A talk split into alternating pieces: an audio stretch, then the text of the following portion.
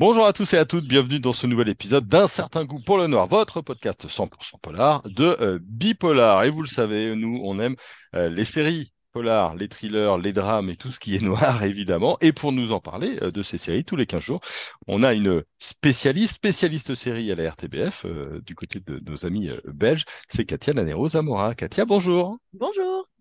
Alors aujourd'hui, on fait un petit retour vers le futur euh, avec toi, puisqu'on va s'intéresser à cette euh, série euh, très drôle qui s'appelle, enfin très drôle. oui, c'est une comédie, c'est du fantastique, c'est policier. Il y a, y, a, un âne bleu derrière. Il y a plein de choses. Ouais, il y a plein de choses. une série qu'on peut voir sur Netflix qui s'appelle Happy, créée par Brian Taylor et, et Grant Morrison. Qu'est-ce qui t'a plu? Qu'est-ce qui t'a donné envie de nous en parler aujourd'hui?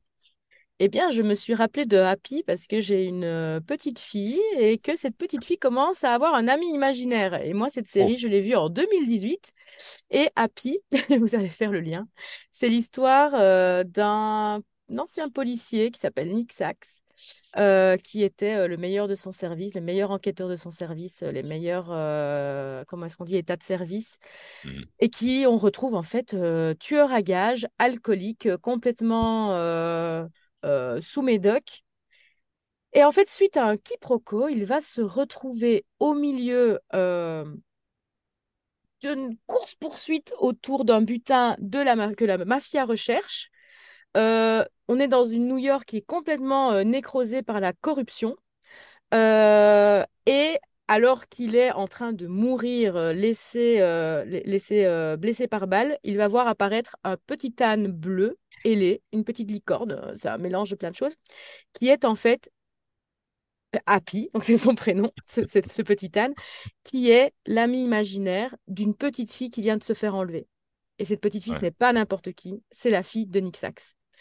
Euh, donc, c'est ma fille qui m'a fait repenser à Happy, aux amis imaginaires. Et en fait, c'est une série incroyable qui est tirée d'un comics euh, donc, on va, on va parler de l'esthétique, hein, mais ça se retrouve beaucoup euh, à l'écran, où en fait, un homme complètement cynique et désabusé va devoir faire euh, équipe avec un personnage imaginaire issu de l'imagination d'un enfant, donc ça veut dire hyper naïf, hyper motivé, hyper créatif, et c'est la rencontre en fait entre ces deux personnages qui vont nous emmener dans une intrigue absolument incroyable. moi, j'avais lu le comics à l'époque.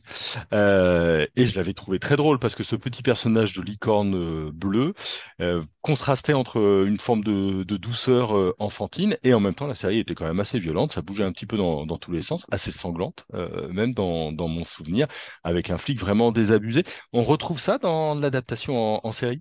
Alors, je vous le dis souvent, regardez les trois premières minutes d'une série pour voir de quoi ça parle.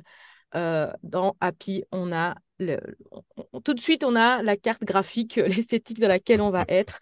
C'est une série hyper sanglante, euh, hyper violente, hyper euh, colorée, avec de la musique à fond de balle, hyper rythmée. On est clairement dans ce qu'on appelle bigger than life.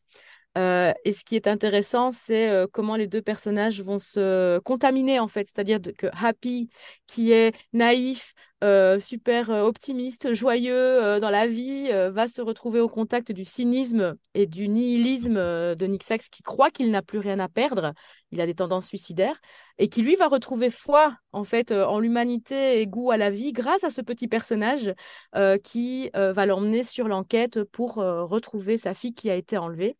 Alors c'est glauque, il y a plein de moments hyper glauques, mais c'est filmé avec une esthétique, comment dire, oui, on met quand même le réel à distance. On est en pleine période de Noël à New York. Donc, c'est vraiment euh, le lieu de la féerie, Noël à New York.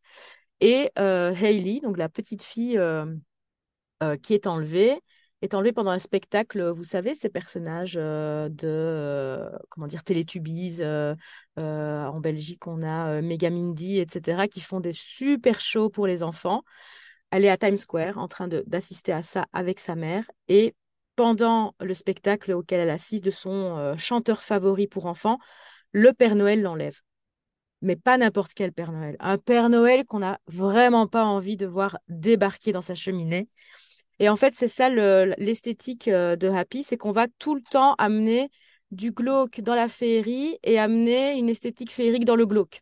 C'est hyper déstabilisant. pour les personnes qui ont vraiment du mal avec voilà, tout ce qui est violent, je déconseille parce que il faut le prendre vraiment au 36e degré. Et comment dire, on est vraiment sans concession. Quoi. Le Père Noël, qui incarne quand même toute l'innocence, toute la foi des enfants dans le meilleur possible, et le personnage qui va leur faire du mal. Et d'un autre côté, le tueur à gages, qui est quand même le mercenaire auquel on ne peut pas faire confiance, qui euh, tue euh, à tir larigot sans se poser des questions éthiques, va être au contraire le lieu euh, où on va avoir de l'espoir, avoir envie de retrouver un peu, comment dire, d'héroïsme chez ce personnage de, Nick Sachs. Il y a une forme de, métaphore quand même hein, entre la la période dorée de l'enfance, incarnée par cette euh, peluche et, la violence euh, du monde. On ne le regarde pas avec ses enfants. On est, non, surtout pas. Surtout, surtout, surtout pas. Est-ce que c'est le même mécanisme comme pour un film comme euh, Ted, par exemple, où le héros discute avec une grosse peluche, ce décalage entre l'enfance et la dure vie des mondes d'adultes? C'est clairement la thématique, la, thématique de la série, c'est qu'est-ce qui reste en fait au final de l'enfance dans nos vies d'adultes tous les personnages sont triturés par rapport euh, à ça. Même les personnages euh, issus de la famille mafieuse, euh, on va les voir toujours dans des cadres hyper, comment dire, stéréotypés qu'on a intégrés nous-mêmes de ce que peut être la mafia italienne, de ce qu'elle a de plus glamour et puis de ce qu'elle a de plus violent. au niveau de la police aussi, tout, même les éclairages en fait sont faits pour nous plonger dans un, comment dire, intermédiaire vraiment entre la poésie, la poésie, l'onirique, euh, le, côté euh, féerique et la plus crasse et horrible réalité. En fait, ce qu'il y a de plus sombre dans l'être hum, dans l'être humain et ce qu'il y a de plus beau, vous allez le retrouver dans Happy. Ah, c'est beau. un, petit mot sur euh, l'acteur parce que euh, donc c'est Christopher Meloni. Christopher Meloni, c'était le, le, psychiatre dans la, le psychopathe pardon dans la série mais il a aussi joué dans New York Unité spéciale, New York Crime organisé, euh, dans tout un tas de, de séries euh, policières très sérieuses. Est-ce que là il s'en sort? Parce qu'il faut qu'il dialogue avec un, un personnage imaginaire, hein, évidemment, euh, Happy Déception n'existe pas. Euh, dans une sorte de, comédie euh, policière, c'est pas tout à fait, tout à fait, tout à fait son, son registre. Euh, comment il s'en sort notre Christopher Meloni? Alors, il s'en sort hyper bien. Il est très crédible en fait en flic torturé. Ce qui est extraordinaire avec ce personnage de Nick Sachs, c'est que c'est un personnage déchu, corrompu, puisqu'il a euh, viré de bord, il était du côté de la justice et de, euh, et, de, et de l'ordre, et il est passé du côté du, du western, en fait, puisque c'est un mercenaire qui va euh, tuer sans se, poser de questions. Ce basculement, je ne vous dis pas euh, quelle est la raison, mais euh, elle est hyper touchante aussi. Et c'est un, personnage qui a beaucoup de, profondeur. C'est un personnage qui est doué. Hmm. C'est-à-dire qu'il est torturé, il a plein de, problèmes psychologiques très graves, que pour plein de raisons que vous allez découvrir en regardant la série. Mais il est profondément doué. Donc, c'est une palette pour le comédien le personnage est très assis en fait, il est très construit hmm. et il est tellement construit qu'en fait euh, il se retrouve dans plein de situations, euh, Christopher Meloni, où il a l'air complètement ridicule.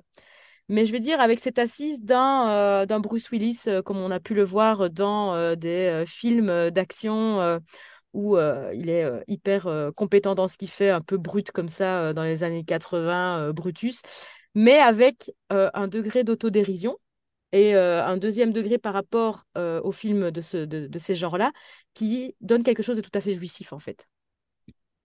Je, je, je, vois bien. je vois bien. Non, mais ça correspond vraiment à l'ambiance du, du, comics euh, à, l'époque, donc c'est plutôt pas mal. Alors, 2017-2019, c'était avant le Covid, c'est-à-dire qu'il y, y a un monde, et notamment dans le monde des effets spéciaux. Est-ce qu'on y croit encore? Ah Est-ce que c'est encore une série qui se regarde? Ah oui, totalement, totalement. Ça se regarde totalement. Euh, le, entre-temps, euh, euh, donc Grant Morrison a créé le comics avec Derek Robertson. Entre-temps, ils ont quand même écrit le comic book de The Boys.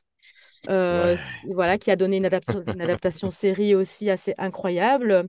Euh, après Happy, le comics, euh, et avant The Boys, ils ont fait Transmétropolitane. Donc, vous voyez le genre d'univers qui est extrêmement bien euh, retranscrit à l'écran. Et même, en fait, il y a, un côté où ils, ont, ils sont restés fidèles à l'œuvre d'origine, puisque à l'écran, on va aussi avoir des split screens assez souvent qui vont rappeler en fait les cases du comic book.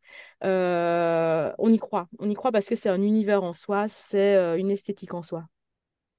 Ça s'est arrêté au bout de deux saisons, 18 épisodes. Euh, pas trop frustrant sur la fin, dans ton souvenir? Alors, la première saison se clôture absolument très bien.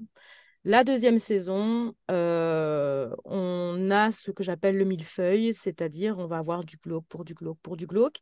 on va ils ont, je pense, un peu surfé sur les bons ingrédients qu'ils avaient dans la saison 1 en essayant de, euh, ou en tout cas en se passant de la construction profonde de leur personnage et en faisant une surenchère qui nous emmène dans quelque chose auquel on ne croit plus. Donc, je conseille vraiment la saison 1 pour ne pas être déçu. Ne regardez pas la saison 2. Et d'ailleurs, malheureusement, Netflix n'a pas voulu euh, poursuivre. Mais c'est vrai qu'il y a un grand décalage entre les deux saisons. Mais la première saison vous laissera euh, tout à fait satisfait et repu à la fin.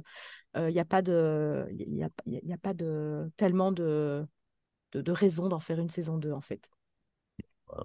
Encore une série où on aurait pu s'arrêter à une, et puis bah voilà, on a fait deux saisons, et parfois c'est un petit peu trop. Merci beaucoup, Katia. Mais avec grand plaisir. Hein, merci à vous qui nous avez euh, écoutés euh, tout le long de, cet épisode. On est désormais à un peu plus de 250 épisodes hein, dans nos archives, donc vous pouvez aller vous balader véritablement euh, dans le monde du polar avec nous. N'oubliez pas de vous abonner et puis vous nous retrouvez évidemment trois fois par semaine le journal du polar, l'invité, et puis les films et les séries le jeudi. Bonne journée à tout le monde et à très vite.